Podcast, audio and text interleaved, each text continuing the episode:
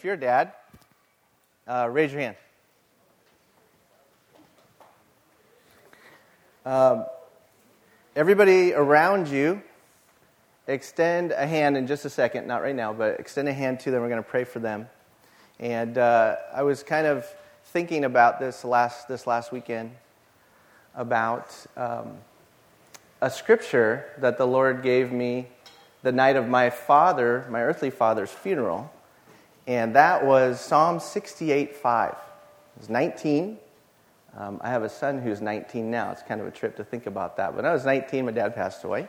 And uh, at, all leading up to the events going to the funeral, um, I felt like I had a purpose. I had God's calling to um, minister as much as I could, being a whole mature Christian of about nine months in my walk with the Lord. Um, and the Lord uh, blessed the, that time significantly, but it wasn't anything like that night of the funeral. And I was by myself, everybody else had gone to bed. And um, I was sitting up late, and I was just, for the first time, it really kind of hit one of those low, low, really low points, like just bummed.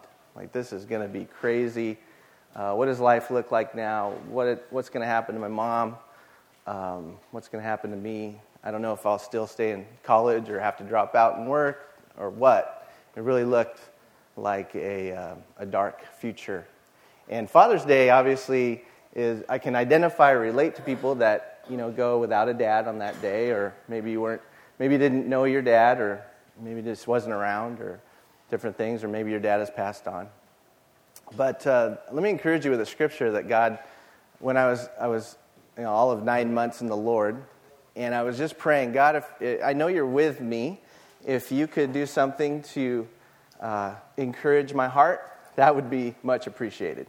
You guys been in places like that where you're just like, anything, God, just give me anything.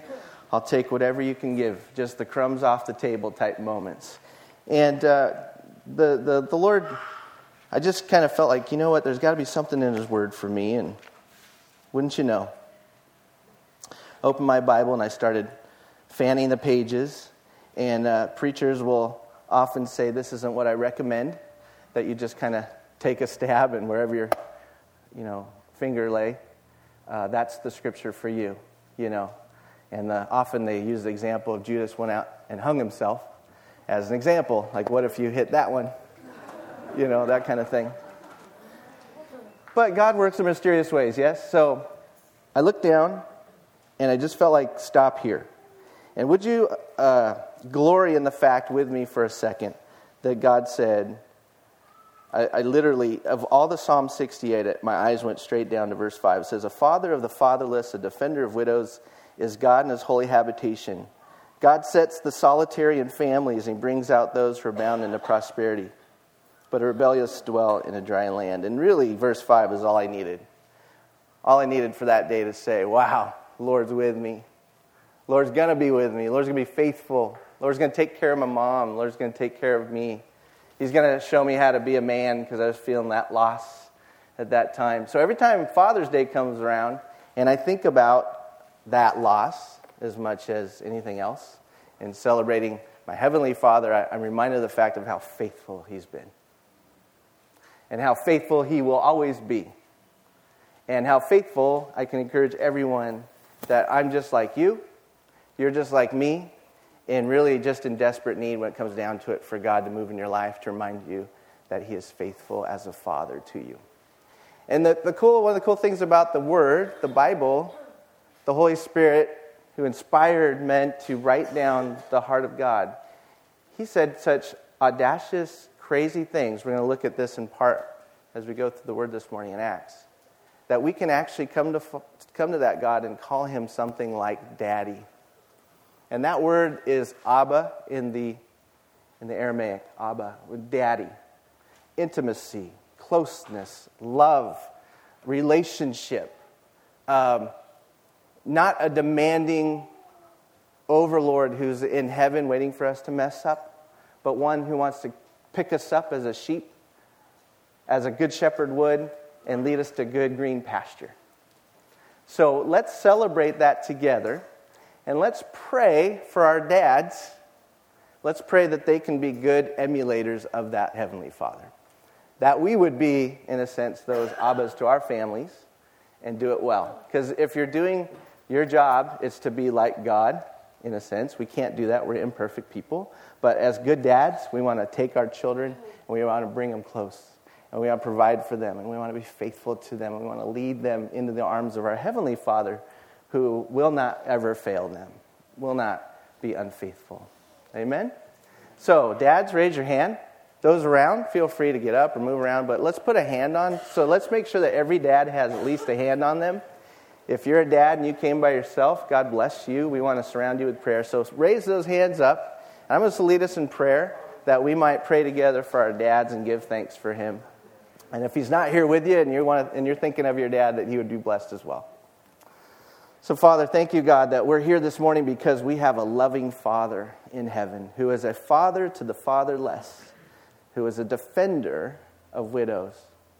God, thank you that this morning, that us human dads, we recognize, God, first of all, that you love us, and we want to say thank you for that. And we also want to say how we need the prayers of other people to be godly dads, to be dads who who live their lives for you first and foremost, and then dads that, that let the love of God spill over into the families that we've been blessed with. And pray for each of my brothers that, that are dads here in this place. And we honor them today. We give them uh, the respect due to their efforts to love us, to serve us. Thank you for the brotherhood of dads in this church. We pray for those who would be desiring to be a father themselves, that you would comfort them even today and remind them of your faithfulness, God, that has a distinct plan for their lives beyond uh, their immediate biological offspring. Lord, we thank you that we can be dads one another to each other's children. That we can be a community that loves and serves one another in such a way that, that dads hold that prominent place that no others could fill. Fathers of the faith, leading others to you. So empower us to do that in our community of faith. Empower us to do that in our homes. Lord Jesus, please. We, we celebrate today our dads, and we ask that you would just bless them richly. We thank you for them. But above all else, God, we say thank you, Jesus, for being the Father that we love and adore as we sang this morning. For you are truly an amazing Father to us, full of goodness, slow to anger, rich in love.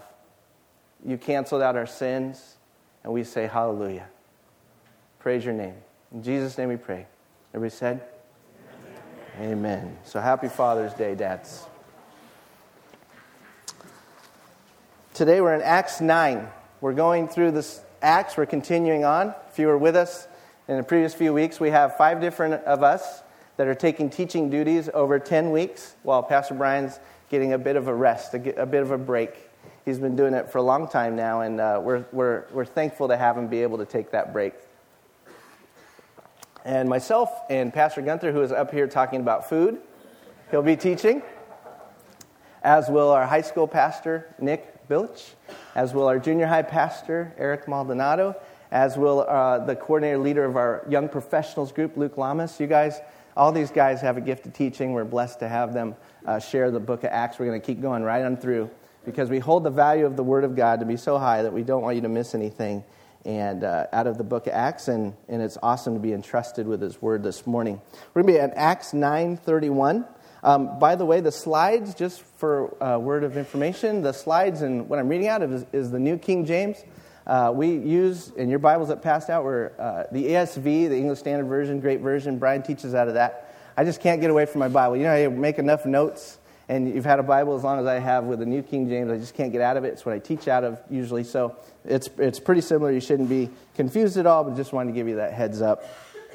Let's pray actually that God would open His Word to our hearts. Lord Jesus, we thank you that right now we can open your Word with excitement, knowing that your Holy Spirit is here to instruct, to admonish, to teach us, Lord. We thank you that, that we know when you check our hearts, when we're pricked, when we're encouraged, when we're strengthened in, in specific ways, that you're at work. And so we don't want to miss it this morning. So I pray you would set me aside, glorify yourself this morning through your word as we go through it now. Holy Spirit, we ask for you to guide, lead, and instruct us and help us walk out of here with a renewed sense of your purpose for our lives. In Jesus' name, amen. Okay, so Acts 9 31. Just a little bit of context before we dive in. Uh, this is the last part of Jewish focus here before we take. Uh, we have a little bit of Paul becoming Paul, was Saul, got converted. We get a little bit of Peter, which we're going to look at this morning in the next couple weeks. And then, we, then we're off and running with Paul now in his missionary journeys. And so this is a little bit of, of the last glimpse, not last glimpse, but a glimpse nonetheless of how the Jewish churches were starting to get going and how they were doing. Uh, the word starting to spread. And this is the context of what we're looking at today. Before the spotlight goes on Paul, we're going to look at Peter. So, everybody, if you didn't know about, much about Peter before this morning, you're going to get a little bit more information about him and also the impact that he had as he was being used by God in the churches in the area of Judea, Galilee, and Samaria. Um, also, Saul being converted, um, he's already ministering. He's off to the races. And I think uh, it's amazing to, to think about somebody being a father to the Gentiles in faith, being somebody like Paul, kind of this guy that is newer to the scene of, of Christianity, if you will, following Jesus. But Peter's been there all along.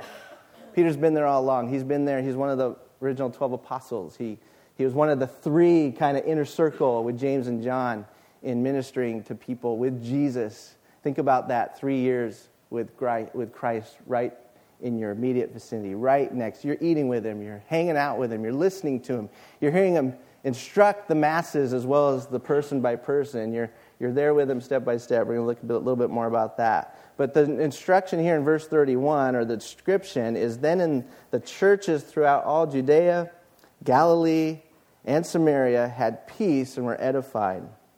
And walking in the fear of the Lord and in the comfort of the Holy Spirit, they were multiplied. So the church is growing.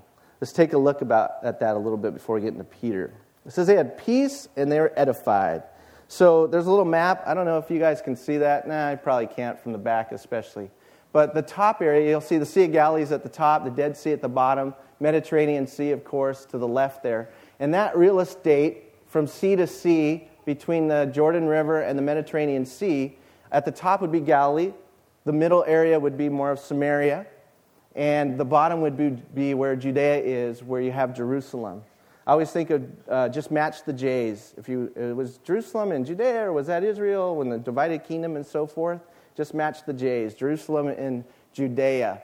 And it says the description is throughout this area, all that real estate. It says the churches. We don't know exactly how many there were, but gospel had spread enough to where you have groups of people in fellowship together, focusing their hearts on the Messiah, on Jesus the Messiah.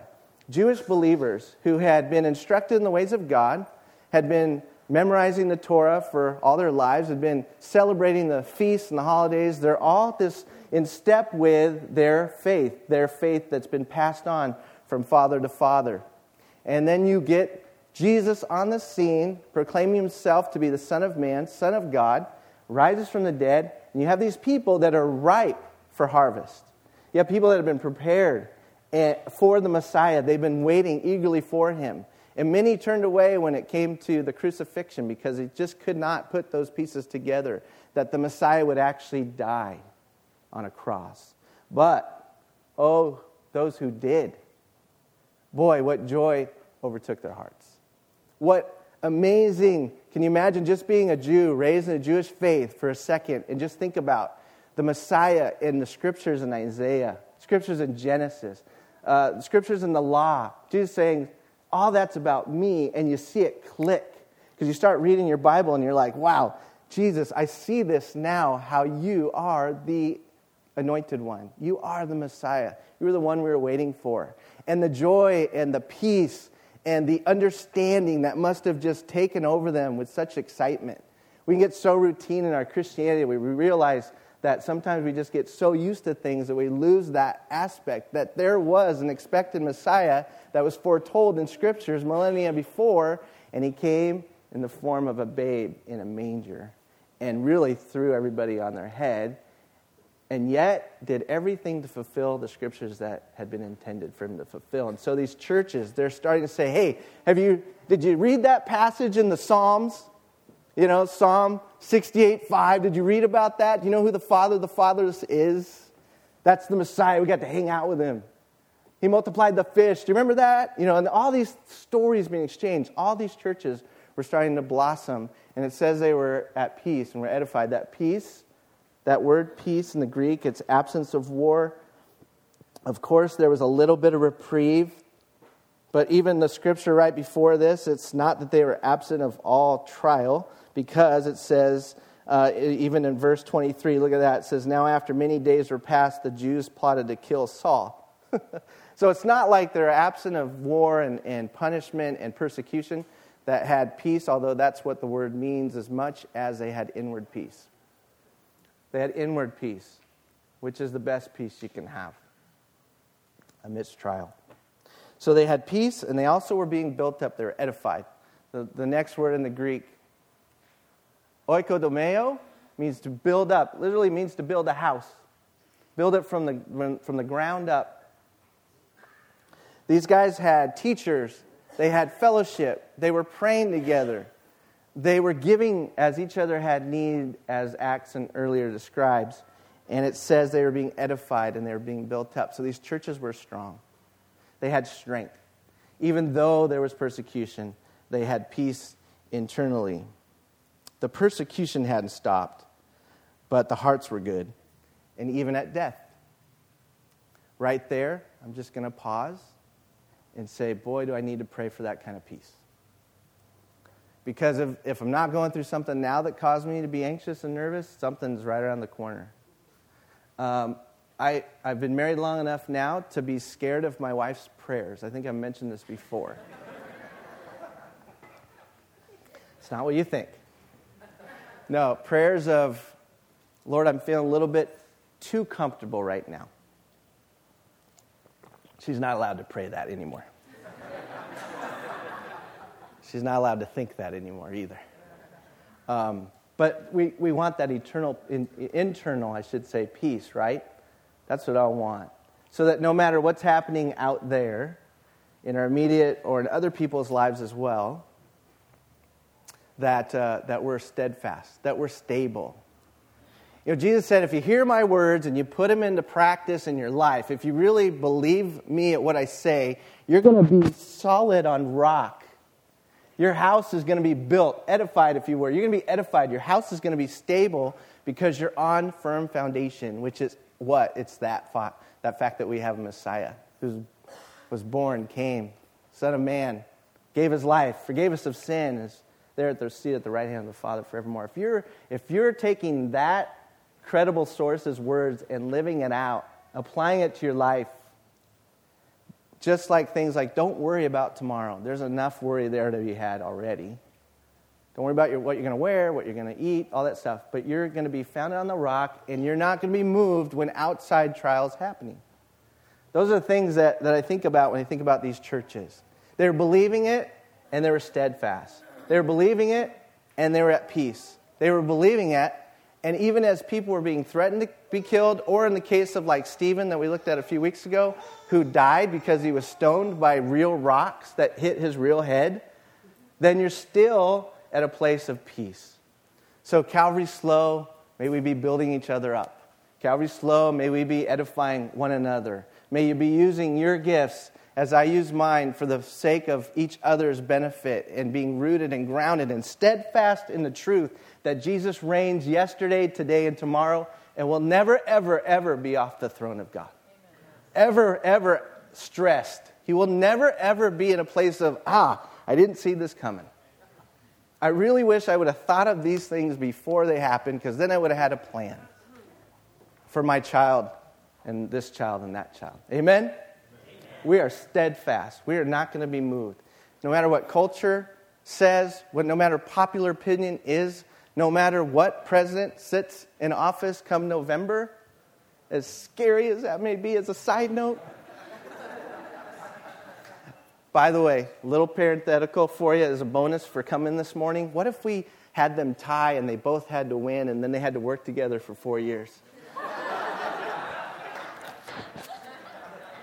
I threw it by my family, who's here. They were pretty stoked on the idea, I think.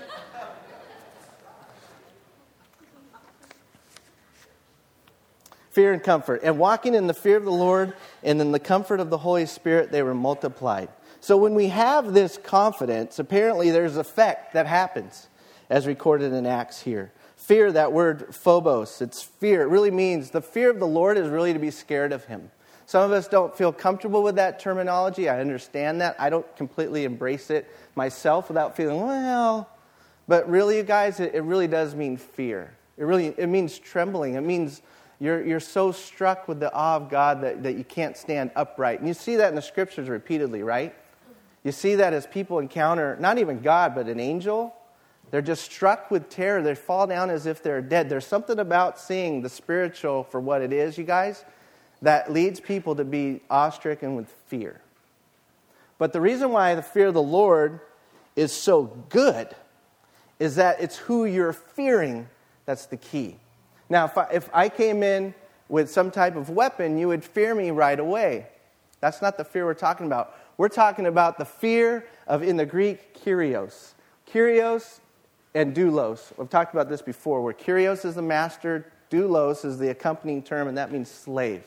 In this case, we're looking at the master of reality, the master of everything we see and don't see, the master who reigns on heaven as well as on earth forevermore. And that's who we're fearing. Why do we fear him? Because he's so holy that if we got one glimpse of him, think of this there was a reason that God put his hand over Moses as he passed by with his glory. Remember that? There's a reason for that. For Moses' own protection. For our own protection. See, when you go before God and you don't have covering of Jesus' blood, you better believe you're to fear him because you die. Another example of this if you didn't fear God and you're like a, a, Jew being raised, even in this time, you're like, hey, I'm going to go by the temple today, honey. I'm going to stop by. I'll probably hang out a couple, couple hours with God, hang out in the Holy of Holies, and then I'll be home. You didn't do that, right? Why? Well, there's a certain value in being uncomfortable with something so beyond you that it strikes fear in your inner core that I am in a place where I don't belong. You guys, we don't belong with God. We don't, we don't, we don't, we shouldn't feel comfortable with just hanging out with God. That's not the point. That we do, we're brought in to an Abba child relationship for sure, but we're never to get so comfortable that we forget who we're getting comfortable with. And it's only because His actions on our behalf have happened that we can even get close as being at the gates outside Him, being looking in. We're talking about someone who says, I am holy, you're to be holy. I'm holy without impurity. I'm bringing in people with impurities by choice. But in order for them not to be fearful, this is where you're thinking with those scriptures if you're like me. But what about perfect love casts out fear? Well, here's where this applies. It's kind of like um, if you have a remedy for the ill, this being our sin. If you guys just just hear me out here for a second. If you have a remedy for sin, God's chosen to give you that remedy. It's by His grace and His grace alone. Amen? He's given you the remedy. You're able to come into the Holy of Holies that ordinarily would kill because we're impure, and we're brought in the perfection of God imposed on our account, righteousness given on our behalf, only because He died in our place and shed His perfect blood. That's the only way you can be comfortable or not fear of dying when you're in God's presence. But praise the Lord, He didn't see our dilemma and ignore it. He saw our dilemma and cured it. He saw our dilemma and cured it. He said, I know what has to cost them in order to be in my presence to not be dead and stricken. Turn over to Isaiah 6 really quick. It's worth it. To see an example of this. Look at, the, look at this. It's just a classic picture into seeing God. Isaiah chapter 6 in the Old Testament. In the year that King Uzziah died, many of you are familiar with the scripture, it's classic, saw the Lord sitting on a throne. I saw the Lord sitting on a throne. So who, who's writing this? Isaiah is. And he says, In the year that King Uzziah died, I saw the Lord sitting on a throne, high and lifted up, and the train of his robe filled the temple. Above the throne stood seraphim, those are angels. Each one had six wings. With two he covered his face, with two he covered his feet, with two he flew. And one cried to another and said, Holy. Look at the words they're using. Not loving, not merciful, but holy. The, the implications are deep. Holy, Holy, holy. It's said in triplicate. That's in itself significant of the truth of the matter. There is no darkness at all in the Lord of hosts. Holy is he. The whole earth is full of his glory. And the priests of or the in the priests and the posts of the door were shaken by the voice of him who cried out, and the house was filled with smoke. So I said, What? What did he say? Woe is me. I think that's the fear of God applied right, rightly, right? Applied rightly. Woe is me. He saw that he was undone. Because I'm a man of unclean lips, and I dwell in the midst of a people of unclean lips. For my eyes have seen the King, the Kyrios, the Lord of hosts. Amen and amen. Now look at where does comfort come in? They had the fear of the Lord and the comfort of the Holy Spirit. Here's the comfort that was described earlier. Then one of the seraphim flew to me, having in his hand a live coal, which he had taken with the tongs from the altar. Where do you meet God? As you meet him at the altar. It says, He took tongs, took a live coal, and he touched my mouth with it and said, Behold, this has touched your lips. Your iniquity is taken away, and your sin purged. So there's the comfort. There's the fear, there's the comfort. Did Isaiah die? No. Was he cast out? No way. What was he done?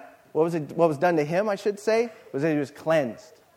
You guys, if you don't have Jesus as your Messiah, you stand uncleansed. And if you, and you will, upon departure of this life into the next, you will meet that God. And with every sincere fiber in my being, I would say, don't see God without the remedy, without the cold touching your lips, without you recognizing you for who you are as unclean in a pure, holy God's presence. And as such, you would receive that receive that touch from Him, and you yourselves will be cleansed in the innermost recesses of your soul. So that we could all stand before Him in fear of the Lord, in fear of the Kyrios, in fear of the Master, but comforted right then as well simultaneously to say, I have cleansed you. You are my child. We're going to hang out a lot. Praise God, huh? Praise God. The, Isaiah 6 is in the Bible. Wow. Gives you something to look forward to. You're going to join that chorus if you're in Christ. It's a beautiful thing. So, what happened? Well, next slide. Walking in the fear of the Lord and the comfort of the Holy Spirit, they were what? Multiplied. It was contagious. The impact that was having its effect in their lives led to other people coming to know Jesus and getting saved and the churches were growing. And Peter, segueing into Peter, is a great, great example of when we fear the Lord and we're comforted simultaneously in our journeys with Him. We're cleansed, we're comforted in that way, and we're comforted in our walk with Him. Then multiplication happens naturally, doesn't it? Mm, uh, efforts on the part of our human nature to grow a church is not what's going to be blessed in and of itself. It's going to be us really experiencing the holiness of God, the fear of God, translated into realizing the comforts there in the cleansing of God, and then our expressions of joy of that cleansing, that we didn't die in His presence, that He has, moreover, died in our place instead. People are going to get saved. If, if you've wanted to have evangelism take place in your life, get stoked on the fact that you're undone, but you got cleansed. It'll just be natural. It'll be, it'll, the church will multiply. So let's look at Peter. We have two things to look at Peter. By the way, I didn't mention this. But, but it's significant because right after Isaiah says, Woe is me, I'm done, he gets touched by the coal. What does he say in response to all of that? You guys remember the story? What does he say? He says, Here am I. Send me, God. That's what his reaction was. What's that? That's evangelism, right? That's like, send me, I'll go. So fear plus comfort plus send me equals impact. That's what I forgot to mention there. So let's look at Peter. Uh, there's a book I was reading, uh, Philip Schaff wrote, History of the Christian Church. And these next two passages of Scripture we'll look at briefly is um, talking about Peter. But I want us before we get into that, I want to look at Peter because I think the impact is this that you may feel very, uh, I guess, inadequate to be used of God, but I just want you to know all you have to do is see God, be comforted by Him, and, uh, and you too will be used by God in amazing ways in the lives of each other and other people that don't know Him yet. But look at this. In the Christian church, according to this, I thought he summarized it well, that we see Peter in the following ways. There's kind of a, a development of Peter, if you will of the apostle. Think back into all the experiences, like I said earlier, that Peter had. But in the Gospels, we see what? We see that we see his human nature. There's, there, Peter's up there as far as fascinating studies in the scripture, period. And I can relate to Peter on many levels. I think you guys can too. Why? Because he's very human. And Peter is very close with guys like Mark. If, if I'd been buddies with Mark, I would have said, hey, leave that part out leave that part out of your account. Hey, why don't you leave that part out? And Luke, if I haven't mentioned to him, he's writing something called Acts. I want to make sure he gets out some stuff too and emphasizes the good parts because there's a lot of human nature in him. So we see that in the Gospels. The next is the book of Acts. We see his divine mission. And this is what we're looking at in part today. And then finally, when he writes his own letters to churches, to believers in Jesus, we see the complete triumph of the divine grace where he's got it. He's, he's understanding, he's living it to the point where he's passing on as a father of the faith. That's the development. Guys, we're all being developed, aren't we? And praise God for it. Some good news is that he's the author and he's the what of our faith. Oh, praise God for that, huh? As much as we blow it, as much as we turn away from God, as much as we make mistakes, as much as we turn people off to the very gospel that we want to promote, He is merciful and He will do a work to bring it to completion. And Peter is an encouragement in that. So let's look at some things about Peter in Scripture briefly, as, as summarized by Philip Schaff in his book, History of the Christian Church. Uh, he was the strongest and yet the weakest of the 12 of apostles. He received the highest praise and yet the severest censure from Jesus. For example, he was the first to confess Jesus as the Messiah, as recorded in the, in the, in the scriptures. But he's also has that thing that must have rang in his ears for years afterwards Get behind me, Satan, uttered to him by the Lord when he said, You're not going to the cross. Remember that? Can you imagine that kind of memory bank of memories with the Savior himself? Kind of that kind of, you know, chasm between the two. But I can relate to that. Protested Jesus washing his feet. Lord, you're not going to wash my feet, right? And then Jesus says, If you don't let me wash your feet, you're going to have no part of me. And he's like, okay, we're going to X that. We're going to go into this statement instead, which is wash me from head to toe. Um, Jesus is very patient, right? He cut off the soldier's ear in the garden. Just like, all right, this is it. I've had it. This guy's going down. Most people think he missed and just took off an ear when he was aiming for the whole head. I don't know. But nonetheless, Jesus picks up the ear, and what does he do? He said, This isn't the way it's going to go down. Peter, you're a little impulsive. and people are getting their hearing cut off because of it. We don't want them to lose hearing, we want them to hear the gospel. So I'm going to pick up this ear and I'm going to put it back on his head. So, can you imagine Peter living that life? I mean, three years of memories, guys. I have over 25 years of walking with Jesus, and there's certain highlights here and there, but some of these stories that Peter experienced, for example, were crazy. When you just when you just put it out on the table and just say, "This was nuts. Is this real? Did this really happen?" Well, yes, it did. Okay, but there's development in all this. Think about the, the Mount of Transfiguration. Jesus is totally transformed in his presence into glorious, brilliant white, as if he's transfigured into his eternal glory. And then Peter doesn't respond with, with just, hey, I got some hammer I got a hammer and some nails. We can build some tabernacles, and you guys can hang out and watch football together for a while. It was kind of like, didn't know what to say, so he said something. I can relate to that. So I don't, I don't poke fun at Peter. I get really encouraged by Peter. Because I'm like, wow, Jesus is very patient with me, especially as a dad. Especially as a dad. We were talking in our family time a little bit, and I remember there was one time I was so in the flesh when one of my sons, who was um, he was just crying and he wouldn't stop crying. And I, and I got more and more elevated in my frustrations and I could feel my blood boiling. He was just a little guy and I didn't want to act out in my flesh. And so I resulted to God's gift of discipline, which is blowing in his face as hard as I could. so I figured air won't hurt him. but.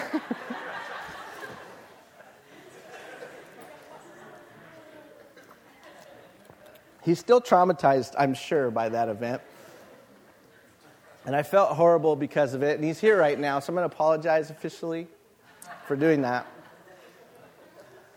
I say that in, in somewhat of humor, but if you knew the, the circumstances, I walked right outside the house because I just knew it didn't matter ultimately if I blew in his face or if I actually went so far as, as to spank or hit in, in, in not in a good way. That it really didn't matter because I was convicted. I wasn't in control. And one of the gifts of the Spirit is self control. And so I was like, thank you, Lord, that you didn't allow me to go off in a way I would regret, but I do regret not being in control and handling it in a way where I should have I should have scooped them up and talked to them, basically. And, and I was sharing that in that nutshell. And I was thinking, God's not through with me as a dad. That was the only encouragement I could get in that time of feeling such a failure. And uh, so, encouragement to dads that you're on the road like Peter is. And, and, and Jesus even said in John 14, I believe it is, where he says, Peter, I prayed for you that your faith would not fail. And it was right after he denied Jesus three times. So, what an encouragement the scripture is to our souls, isn't it? So, let's get in uh, 32 through 35. We're still doing okay on time. It says, Now it came to pass, as Peter went through all parts of the country, that he also came down to the saints who dwelt in Lydda. And there he found a certain man named Ananias, or Aeneas, who had been bedridden eight years and was paralyzed. And Peter said to him, Aeneas, Jesus the Christ heals you. Arise, make your bed. Then he arose immediately. And so all who dwelt at Lydda and Sharon saw him and turned to the Lord. Now, think about who's writing this, you guys, as we go into these things. Is It's a physician writing these accounts. Luke was a physician. Uh, he's recording these miraculous events plainly. They're just facts. He's letting them speak for themselves, though. And it says um, that he went into this, he went out into the country, and he came down to the saints. And he finds, it's an interesting word used, he finds Aeneas. Let's look at the healing at Lydda for a second. I want to highlight a couple things. And then I'm going to highlight a couple things from the healing at Joppa, and then we're going to compare them and close it. But he says, now uh, he went out away from Jerusalem. It's about 35 miles away. And he goes out to minister, no doubt, to encourage saints, as we were t- described earlier. But it says it's out of all these things, probably on Peter's to do list, it says he found. He sought out and he found uh, this person. And I don't know why, and it doesn't tell us why. It just says he found a certain man. Doesn't mean that was he walking along the way and he saw him there. I don't know. We're not told. But it does say that there's some things about him that Aeneas had been experiencing. And I want to, I want to, gosh, sometimes we miss some of this stuff, and it's heavy duty when you think about it. This is a great book. It's called Moments with the Savior. I highly encourage anyone to pick it up. I've shared it with some people. It's a devotional life of Christ by Ken Gire. Wonderful snaps, uh, snapshots of the Gospels and moments with Jesus that he embellishes with his own thoughts of what it might have been like. So it's not scripture. Uh, he gives the passage, but then he kind of elaborates on it in a very poetic way. And I just wanted to give you his uh, picture of the paralytic. This is a paralytic uh, by the way, that Jesus healed, where he was lowered down from the roof by four of his buddies, but uh, paralytic nonetheless. And I just wanted to read this because it kind of brings this out of how heavy this is. He says, As a paralytic, he stares at a bleak uh, future in the face, for there were no neurosurgeons back then, and no specialists, and no convalescent hospitals, and no physical therapists. There weren't any medical breakthroughs on the horizon, there weren't any miracle drugs in the medicine cabinet. Sympathy is the only prescription the community could dispense, and he's had enough of that. He doesn't want sympathy, he wants his life back. The life he has now is a horizontal one, full of bed sores and blank stares at the ceiling. It's his only priest, that ceiling, but it neither acknowledges his confessions nor accepts his penance. His spindly legs and arms from the bars to the cell that imprisons him, isolating him from the rest of the world, and so there he lays, alone on a three by six foot mat. And day after day, week after week, month after monotonous month. Never able to rise and stretch with the morning sun, never able to socialize in the streets, never able to step out for a casual breath of fresh air, never able to walk off his frustrations like I did that night, never able to have a change of scenery without inconveniencing a handful of other people. He has to rely on others for everything for every sip of water, for every bite of food, for every time his bowels moved or his bladder needed relief, somebody else had to turn him and bathe him and clothe him. Listen to this dependency, humiliation, confinement, boredom, loneliness, frustration, shame, and despair. These are just a few of the entries in the thesaurus that defines life on a three by foot six mat. Three by six foot mat. And, and so I read that of, of the paralytic in his words of kind of what that would be like. So imagine if we can impose that, if we will, uh, if you give me license to do that on, on this Aeneas who had been there eight years. So not eight days, not eight months, but eight years. And that, that's an elongated trial, isn't it? With, with none of the resources that we can have now at our disposal, he was very much dependent on the Savior. And as he heard Savior go to death and then die and rise again, he was probably, I would imagine, just grief stricken and depressed at the least. But I would say this that Jesus knew all along that he was suffering. And he had a plan, and Peter was his instrument of healing. And what a privilege for Peter himself to have gone through all the stuff we listed and to come upon this gentleman who had been suffering, knowing divinely that he was going to bring healing to the man. Some way, however that worked, I don't know. But think about all that as one man tries to describe the adventure of another, we all have different trials, and, and each of us knows intimately what the experience of that trial is. But uh, just to encourage everyone, including myself, that Jesus knows exactly what you're going through.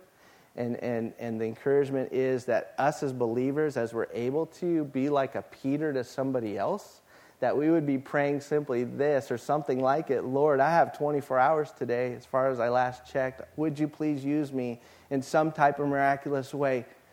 In some type of way that would, if not heal somebody like this, would be an encouragement like a fresh glass of ice cold water on a hot day. That we would used to be praying that for ourselves, that we would be used in that way. So, so it says that he was lonely, suffered eight years, lonely, dependent, we can only imagine how much. Isolated from fellowship, hurting. Plenty of time to think about God and his ways and how it pertained to himself. And this, I think, is the biggest struggle in our trials, by the way, is just when the devil really wants to whisper, how good can God be if he's allowed this for so long? Or just allowed this in your life? It's a lie because God knows exactly what he's doing, and he sends Peter as God's instrument to Aeneas to heal him. And it just dawned on me you know, the paralyzed get to the synagogue in this day because someone else took them. It doesn't, it, it looks differently for different things of trial, but there's somebody waiting to be carried to the synagogue, in my opinion, in each and every trial that we go through. Could be a card, could be uh, what I've been reminded of lately. A brother just asked me, he said, You know what? The best thing you can do for me is pray. The next thing you can do is text me a scripture to remind me to look to God. And I took that to heart and said, Yeah, that's the least I can do. And I've been trying to do better at that. And it was really convicting for me.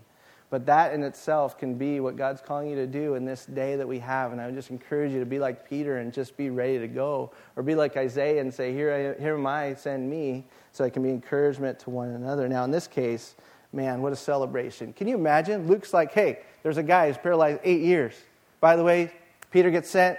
He says, get up. And the guy gets up. And interesting, he says, and I don't know if this is humorous or not. I think it's, it is. It's, you know, with it, make your bed. He's like, what? make your bed. I don't know what that means. Uh, Lord didn't give me insight in it. But for right now, as I'm able to do, I'm just going to chuckle and say that was a good, good thing. You know, make your bed. And what did that mean? I have a guess. It's like, don't leave and forget where you came from. The, the Lord did such a healing. Look at this prison. You, it's time to make it because it's not your prison anymore. Can you imagine how the tears would be coming down his face when he's able to make his own bed?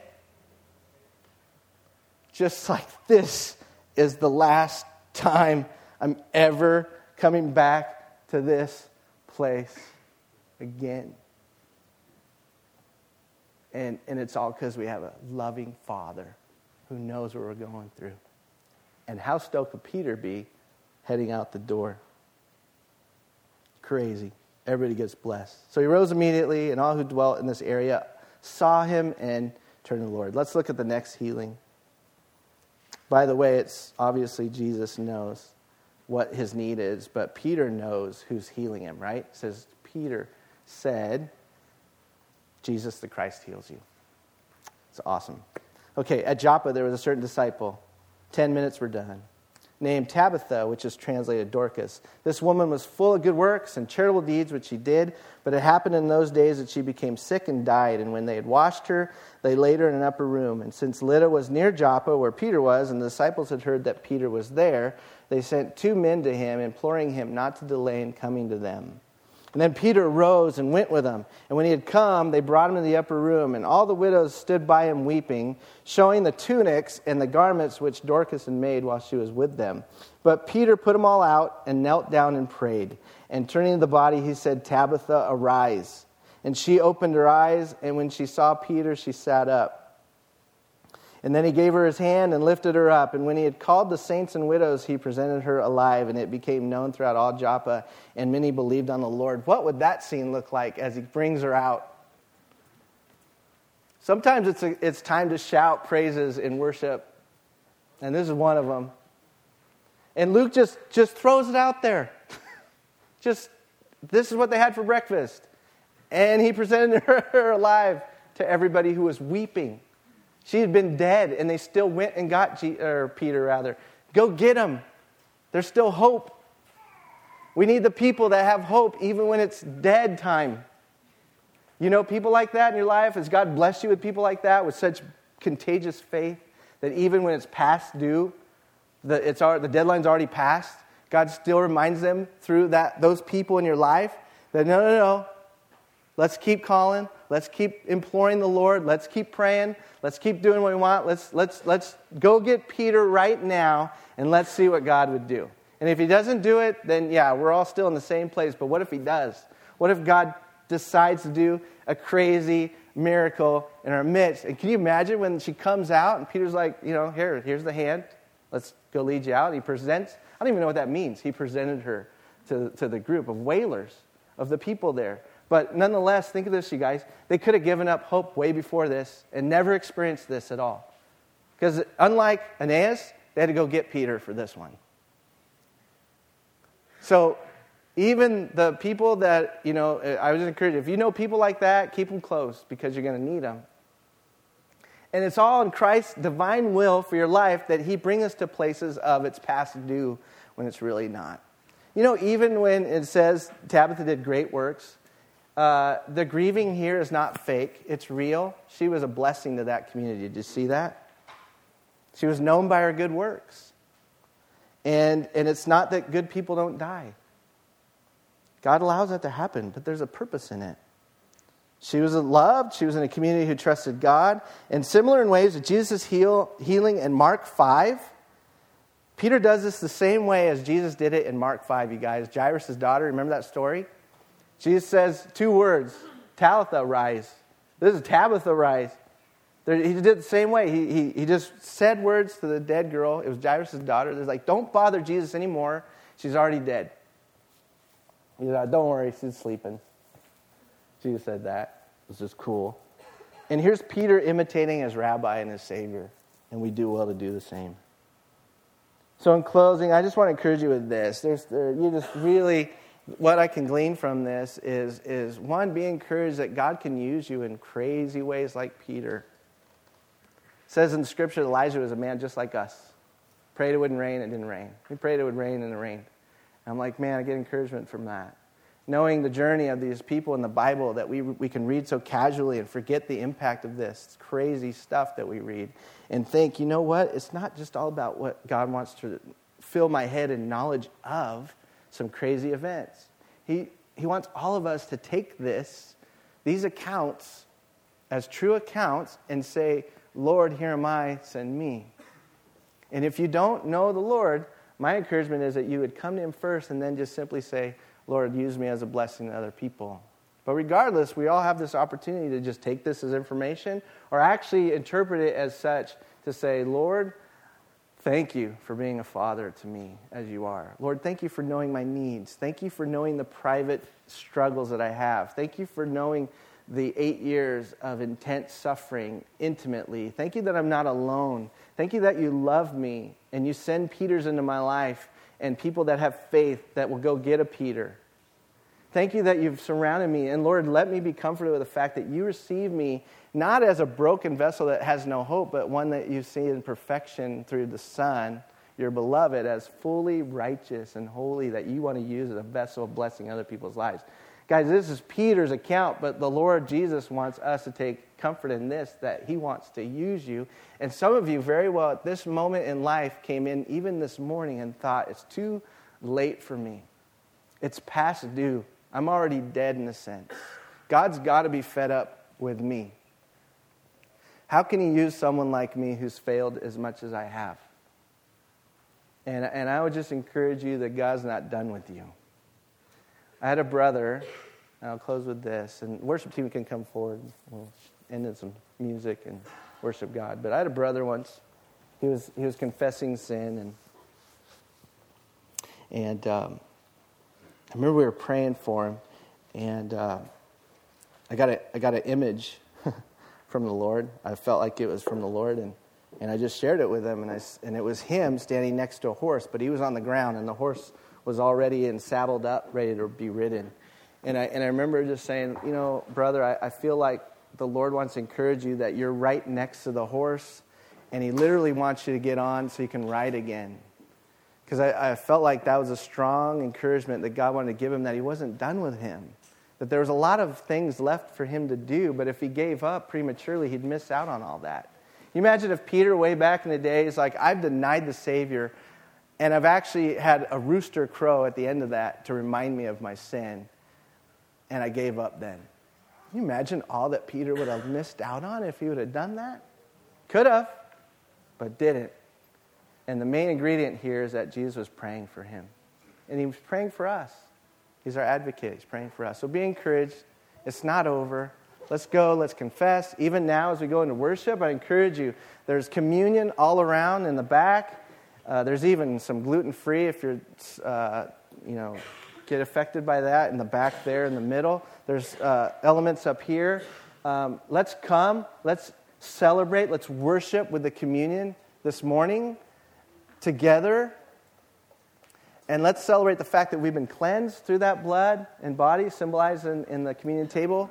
You're not welcome to that table if you have yet to receive those ingredients in your heart first, which is Jesus' sacrifice on your behalf, and saying, Thank you, Lord, forgive me my sin. But if you have, you're more than welcome. And it's a simple invitation if you decide to just pray that in your heart if you don't know Jesus at this point, if you haven't received him as Lord, simply praying to Him and with your heart asking for cleansing, uh, that's available to you. And then the communion's open for you.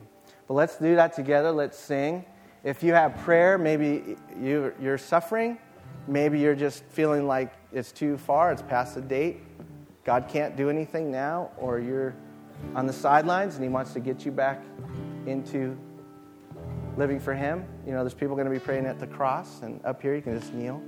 So, why don't we just stand together and we'll pray?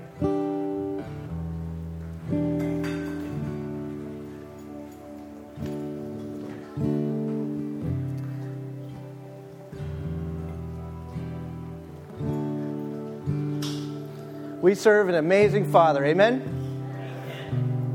Gracious Father, loving Father, merciful Father, Father who loves you more than anyone else could ever love you. And we come and we celebrate now in worship. So let's pray together. Let's lift our hands. Let's fall to our knees. Let's do what Peter did and just fall to our knees and pray. Let's take communion. Let's celebrate his offering of love for us. Let's pray. Father God, we thank you. We're humbled in your sight. We're undone people.